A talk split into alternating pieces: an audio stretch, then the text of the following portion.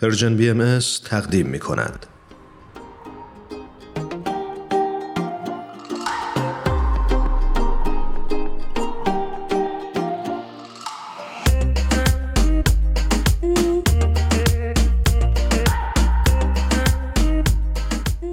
اردوان روزبه ممنونم که دعوت ما رو قبول کردی اردوان جان من هم خوشحالم که دوباره با هم صحبت می‌کنیم. ممنونم از شما و خوشحالم از اینکه همراه شما و ایمان جان هستم. قربانتون ما هم همچنین. برای اون دسته از شنونده هامون که شاید کمتر آشنا باشن با آقای روزبه بعد بگیم که آقای اردوان روزبه خبرنگار و محقق حوزه آسیب های اجتماعی هستند و اخیرا تجربه منحصر به فردی داشتند از حضور در مناطق جنگی.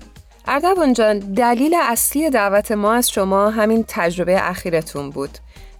میشه برامون بگین که کجا رفتید و چه چیزی رو تجربه کردین؟ خب به هر حال شاید میشه گفتش که برای من تکراری یک اتفاق بود. برای تحقیق این تجربه که ممکنه بلاز انسانی هر انسانی داشته باشه اونم تجربه جنگ هستش. جنگ بدترین تجربه می‌تونه به نظر من باشه برای همه انسان ها که درش درگیر میشن. ما پیش از این در ایران همین تجربه رو داشتیم. تجربه هشت سال جنگ بین ایران و عراق و روزگاری که بر سر مردم رفته و همین تجربه به تب در جاهای دیگر دنیا هم بارها اتفاق افتاده. من این تجربه در افغانستان هم داشتم در بخش مختلف دیگر هم دیدم. و خب یک باره مردمی که در شهر راحت زندگی می‌کردن حال خوب داشتن رفت آمد داشتن بچه که بازی می‌کردن. و لذتی که زندگی همه می بردن تبدیل به یک جنگ شده تبدیل به خونپاره و موشک و راکت تبدیل به آوارگی و نیست شدن. همه یک زندگی از بین رفتن. تجربه اتفاق تلخی که آدم ها عمدتا به تعداد زیادشون اصلا نقشی درش نداشتن. خب این تجربه می‌تونه برای من می‌تونه تجربه تلخی باشه و همونجور که برای مردم که درگیرش بودن مطمئنم تلختر بوده. من به عنوان یه روزنامه نگار که همیشه ترجیح دادم در حوزه کارم یعنی روزنامه نگاری حالا تحقیقاتی و روزنامه نگاری مناطق پرخطر وظیفه خودم می‌دونستم که از نزدیک خیلی چیزا رو ببینم. بعد از شروع جنگ اوکراین تصمیم گرفتم یک باره پیش از اونی که قرار باشه اصلا با جای کار بکنم اول خودم تصمیم گرفتم برم و بعد خب برها با یک تیم خبری کار کردم. ولی رفتم تا از نزدیک ببینم واقعا در مورد جنگ اوکراین چه میشه صحبت کرد و چه میشه دید. و تجربه من برال از خاک اروپا شروع شد. یعنی درست از وقتی که امریکا رو ترک کردم. از فرودگاه شارل دوگور پاریس و که آواره هایی رو که می‌دیدم. رسیدن به پاریس تا بگیرید جای دیگه در مجارستان در بوداپست و شهرهایی که مرز نزدیک می‌شد در نهایت شما هرچی به منطقه پرخطر نزدیکتر میشین روابط آدم ها رو می‌بینید تنش ها رو می‌بینید گرفتاری ها میده و در نهایت هم خوب وارد خاک اوکراین شدم و راهی شدم به پایتخت معاصر شده اوکراین یعنی کیف. و مدت چند روزی در اونجا بودم که تا حلق معاصر تنگ شد و مجبور رو ترک شدم به خاطر اینکه به حال امنیت من رو تیم کم کاری می‌کردن نمی‌تونستن تامین بکنن. مجبورم کرده بودن که از منطقه خارج بشم. البته خب همه اون لحظه لحظه ها صحنه انسانی است دیگه. شما همه چی می‌بینید. یک ترکیبی از خوب و بده که در بین مردم داره میگذره. و حرف زدن راجبش واقعا زمان می‌بره و همجور احساس کردنش که خب به این زودی هم از ذهن آدم خارج نمیشه. چقدر تجربه عجیبی داشتین و داشتم فکر می‌کردم که چقدر براتون حتما سخت بوده این تجربه چون که دوست داشتین کاری بکنین ولی کاری هم از دستتون بر نمی اومده همیشه وقتی که شما در میانه یک میدان میرین دو سوال مهم برای خودتون پیش میاد. یکی اینکه فکر می‌کنید چرا این اتفاق افتاده و فکر می‌کنید که چه کاری می‌تونید برای اونها بکنید.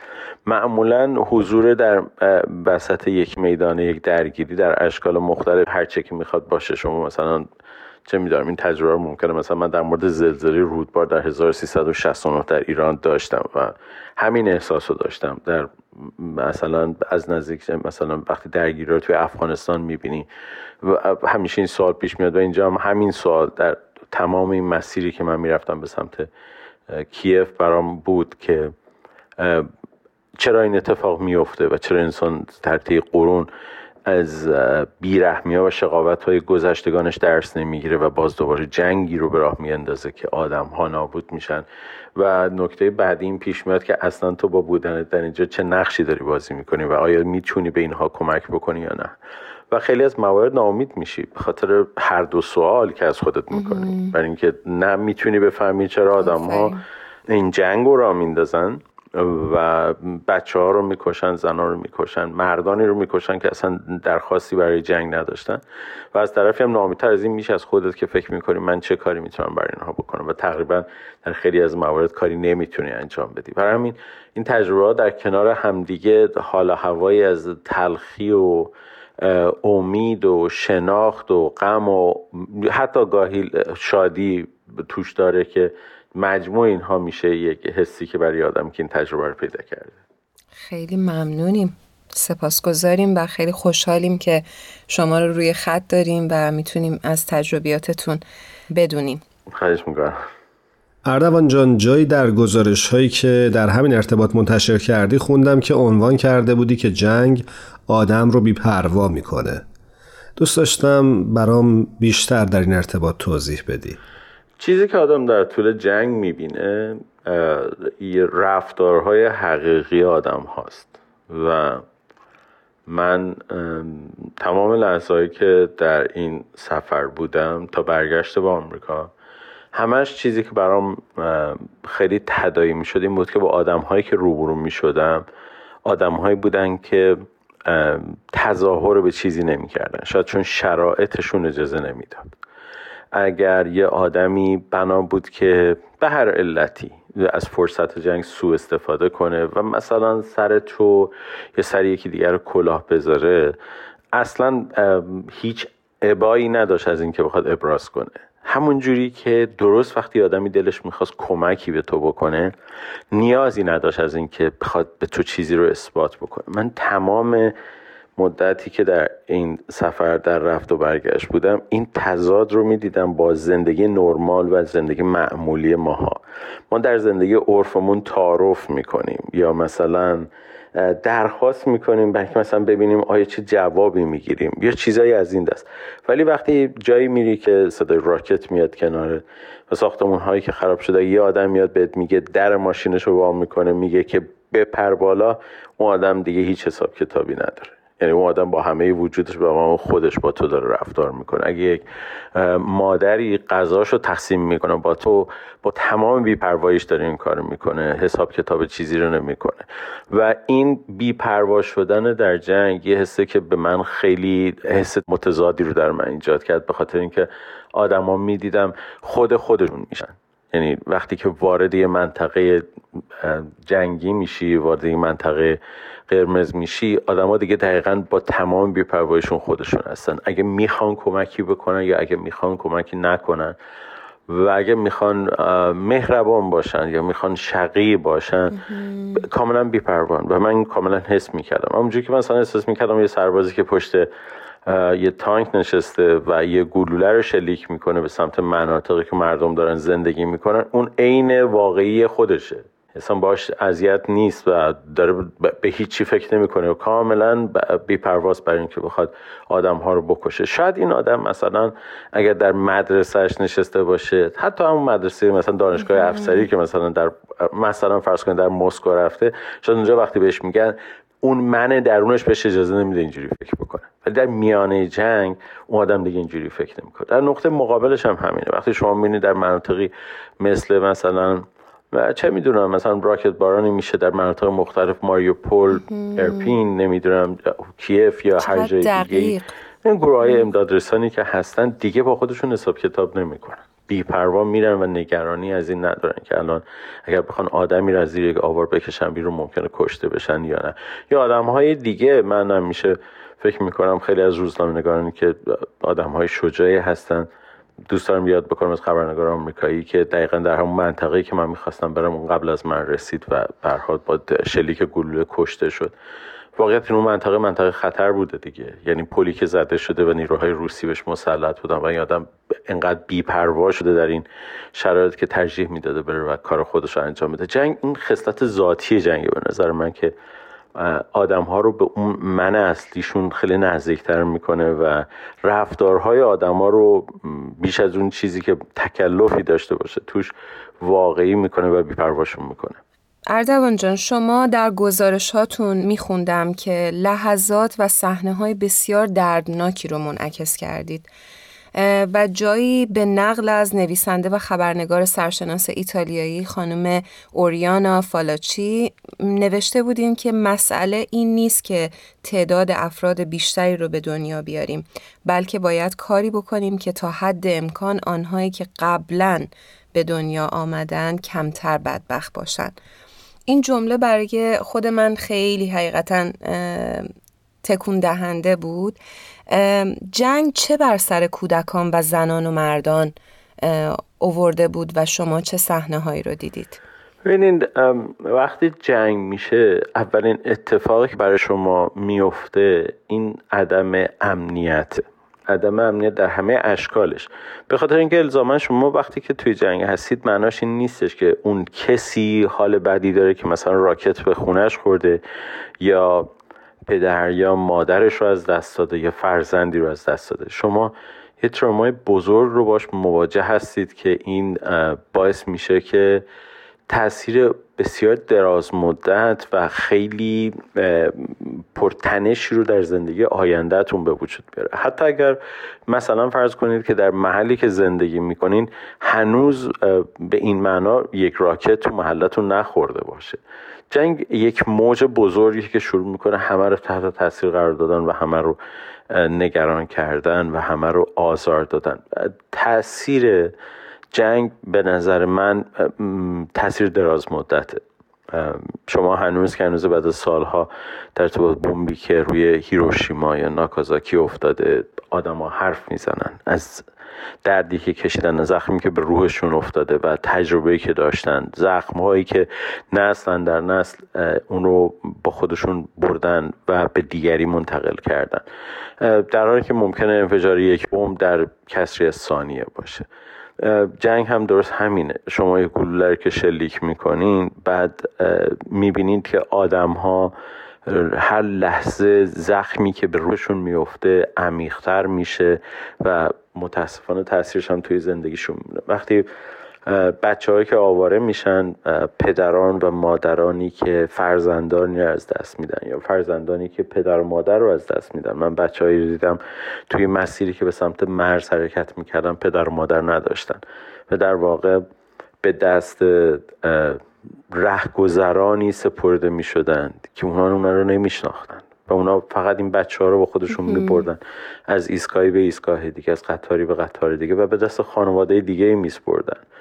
و اونها باز دوباره این بچه ها رو با خودشون میبردن. این بچه ها فقط بعضیاشون حتی اسم و انقدر کوچیک بودن که اسم و مشخصات نداشتن. بعضی ها هم به گردنشون در واقع یک چیزی مثل مثلا پلاکاردی رو آویزون می‌کردن که اسم پدر و آدرس خونشون و تلفن یک آشناشون در خارج از کشور رو شد. تو خیلی از مناطق این صفهایی که مال خروج و خروج ها یا مال صفای قطار ها اینا بود من این بچه ها رو می‌دیدم و این مردم بودن که به اونا آب می‌دادن غذا می‌دادن یا یا مثلا کمکشون می‌کردن با این خانواده همراه می‌شدن و اینها ساده ترین حتی اتفاقاتی است که اینجا می‌بینید. یعنی یعنی می‌بینید که مردم به هر حال و این بچه داره میره می‌دونید؟ یعنی بچه داره میره و یک جایی میره و اصلا شما نمی‌دونید کجا میره.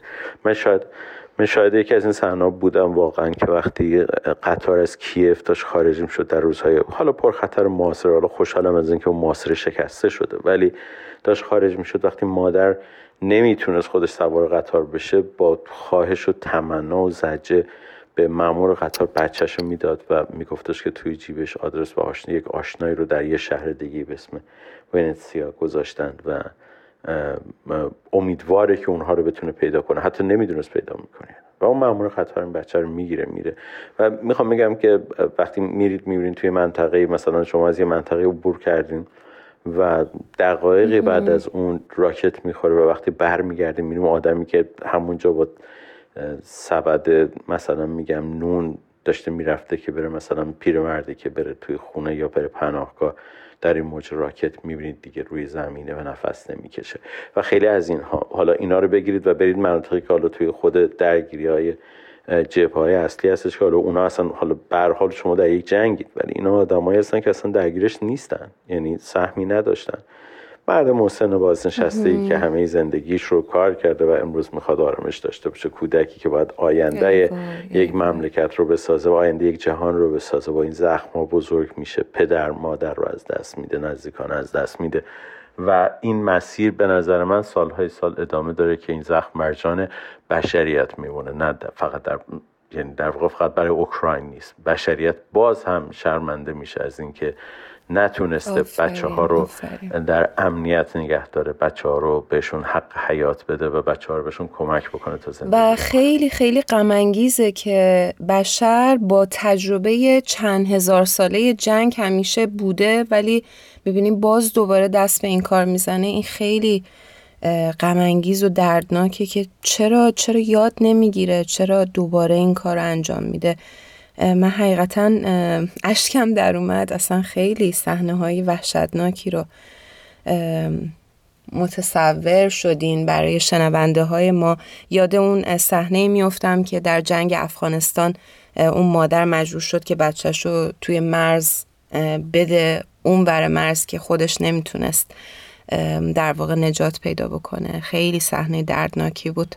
متاسفانه این زخمای تکراریه دیگه این زخمای تکراری جنگه که همیشه هست و همه جنگ ها تکرار میشه متاسفانه داشتم فکر می‌کردم اردوان جان که با وجود درد و رنجی که مشاهده کردی آیا به نظرت کورسوی از امید در بین مردم وجود داشت؟ به نظرت اصلا چطور انسان می‌تونه در چنین شرایطی امیدوار بمونه؟ شبیه که داشتم به سمت مرز حرکت می کردم در یه قطاری بودم که توی اون قطار که خوب حالا مال مال از آدم بود و توی حالا کوپه ها و واگن ها توی راهروها توی حتی جلوی دستشویی ها و توی دستشویی حتی آدم نشسته بود. من توی کوپه بودم که یک زن باردار داشت می‌رفت که بتونه خودشو به مرز برسونه. و مادر این زن داشت بهش کمک می‌کرد برای اینکه کاملا در آستان زایمان بود. یعنی کاملا شرایطش نشون می‌داد که هر لحظه ممکنه زایمان بکنه. و مادرش بهش کمک می‌کرد و دیگر دوستانشون. یعنی بعد که کوپه و قطار راه افتاد خب قطار که راه افتاد تو دوروری های این کوپه هم فهمیدن این زن بار داره کسی براش مثلا چایی می آورد یکی براش مثلا شیرینی می آورد و خودش هم انقدر مهربان بود که مثلا غذای اگه آورده بود حتی بر به منم داد. من ساعت ها بود غذا نخورده بودم و اون آدم غذا شد من یه تیکه به منم داد. مثلا درست کمه ولی همه با هم بخوریم. و این امیده خیلی عجیب بود توی زندگی همه اون آدم توی اون کوپه. بعد از اینکه من یک صحنه خیلی غم رو باش مواجه شده بودم. که برگشتن یک مردی خانواده بود که باید برمیگشت به منطقه جنگی و همسرش و کودکش گریه می‌کردن. خب دیدن این صحنه خیلی برام جالب بود. برای اینکه تا لحظه که ما رسیدیم واقعا حتی همسایه های این کوپه هی می آمدن و برای این زن چیزی می آوردن و براش بهش کمک می کردن یا مثلا کسی براش بالش می آورد کسی مثلا آدم مسنتر بود راهنمایی بهش می‌داد که چه می‌دونم مثلا فلان چیز رو اگر مثلا دور کمرت ببندی بهتر میمونه بچه. و من اون زن انگلیسی هم صحبت می‌کرد چون خیلی از آدم معمولا تو اوکراین انگلیسی صحبت نمی‌کنن. ازش پرسیدم که واقعا چه حسی بهش میده این اتفاق و این شرایط؟ گفت این بچه من نیست این بچه همه ماست این بچه امیده که داره میره و داره داره میره زندگی کنه. تو همه اتفاقها فارغ از دینمون فارغ از مذهبمون فارغ از جایگاه اجتماعیمون یه جایی هستش که تنها چیزی که ما رو به آینده وصل می‌کنه امیده. و من فکر می‌کنم دیدن امید تو هر لحظه ای حتی اینکه یک آدم امیدواره به اینکه زنده بون تا کاری رو انجام بده به نظر من نشانه همین هستش که ماها هممون برخلاف هزاران سال جنگ های قبیله و قومی و مذهبی و اجتماعی و و چیزهایی از این دست هممون چیزی که تا به امروز زنده نگهمون داشته امید بوده. پس من می‌تونم بهتون بگم که جواب این سوال که امید همیشه هست چون زندگی هست. و اینکه آدمیزاد با همه خشونت هایی که در زندگی می‌بینه و میشه امیدواره یه جوری تموم بشه. امیدواره یه روزی این اتفاق دوباره تکرار نشه. گو اینکه اگر جهان به دست سیاستمداران و حاکمان و اولیا و هر چه که می‌خوایم اسمشو بذاریم باشه ممکنه که این خطر وجود داشته باشه. ولی به هر صورت همه آدما خیلی امیدوار هستن که این اتفاق نیفته. و آدم ها امیدوار هستن که آینده روزی جوری رقم بخوره که زندگی تو هم با عشق و علاقه و چیزی فراتر از جنگ محبت و, صلح باشه. و در بله. شاید آینده اینجوری نباشد. شاید آینده پر صلحتر و پر مهرتر باشه. امیدواریم. الهی آمین. حقیقتا خیلی خیلی صحبت های تأثیر گذاری کردید و حقیقتا برای من خیلی خیلی تجربه جالبی بود و ممنونیم ازتون که با ما سهیم شدید امروز. مطمئنم که شنونده های ما هم بسیار سپاسگزار هستن از شما. اردوان جان در انتهای این برنامه اگه خاطرتون باشه ما همیشه رسم داریم که از مهمانان عزیزمون بخوایم که یک ترانه رو تقدیم شنونده های خوبمون بکنن. حقیقتا با این حال و هوایی که امروز به ما دادین چه ترانه ای رو تقدیم می‌کنید و ما باز هم از شما تشکر می‌کنیم. من یه چیزی از گروه اسکورپیونز همیشه برام خیلی قشنگ بوده. وقتی که دیوار برلین فرو ریخت Scorpions به خاطر اون خون Wind of Change من فکر می‌کنم که ما احتیاج به یک در واقع موجی برای تغییر احتیاج داریم. شاید بد نباشه. Wind of Change از گروه Scorpions می‌تونه جالب باشه به نظر با شما خداحافظی می‌کنیم و ممنونیم مجددا ازتون. ممنونم و خدا نگهدار همه شما. The world is closing in. Did you ever think That we could be so close?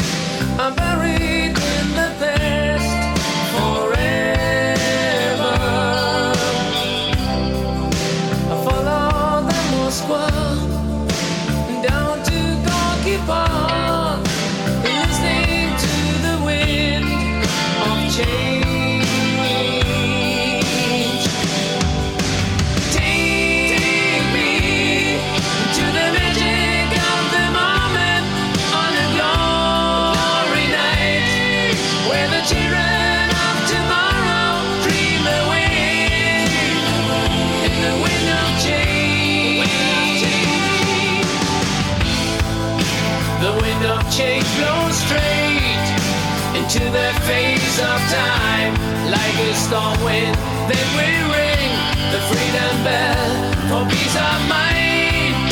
Then